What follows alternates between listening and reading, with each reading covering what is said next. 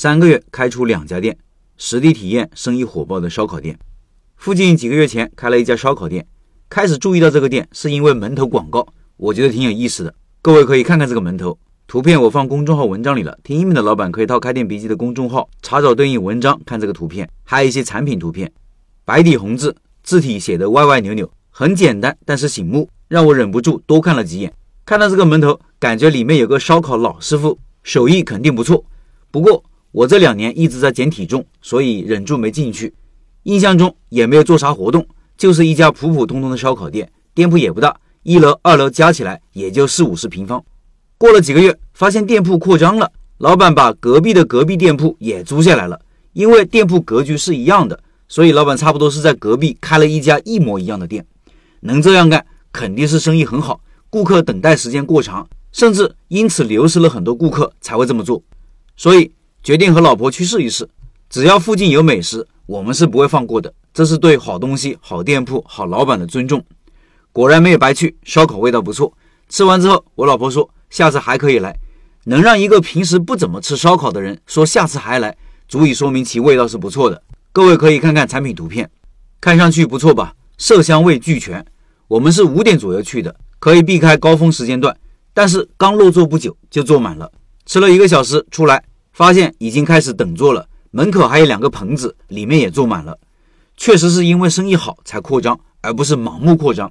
这种扩张就是良性的。我估计老板哪天都会把隔在中间的店铺也拿下，三个店铺打通，厨房就可以共用，空间利用率就会比现在更高。他家的装修也挺特别的，各位可以看看，很简单，但是没有很廉价的感觉。歪歪扭扭的大红字，让人感觉很接地气。关键是这样的装修便宜啊！不光装修可以做成类似的工业风，我还见过快餐店、粉馆、面馆也有类似的，感觉都挺不错的。之所以生意好，我认为主要是产品味道不错。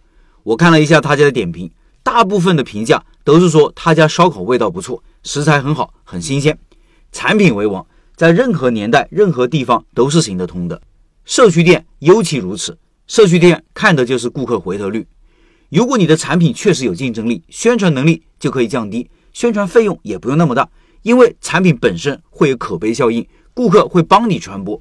评价里就有人提到是被朋友推荐知道的，靠口碑传播宣传开的店铺也许会慢一点，但是生意是逐步往上走的，你会看到很多老面孔，信心就会越来越强。光产品味道好还不够，还需要有自己的特色。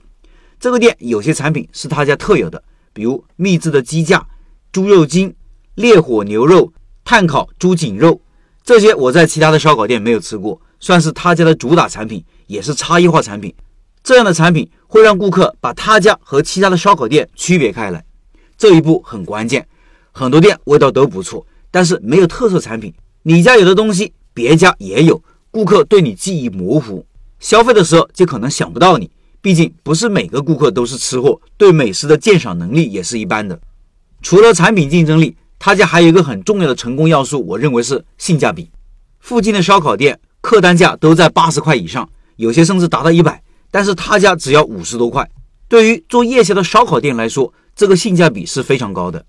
这里我要强调一点，我说的性价比不是指价格，如果只是低价，未必可以形成竞争优势。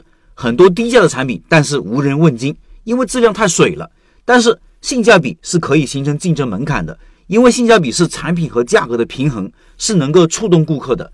所以，当你考虑价格的时候，一定要考虑自己家的产品水平如何。当然，这个店的位置也不错，在一个年轻人众多的社区街角，距离十字路口也不远。这也是老板没怎么宣传就能做起来的基础。不过，我不认为选址是他的成功因素，因为就这个位置，曾经倒闭了很多店铺。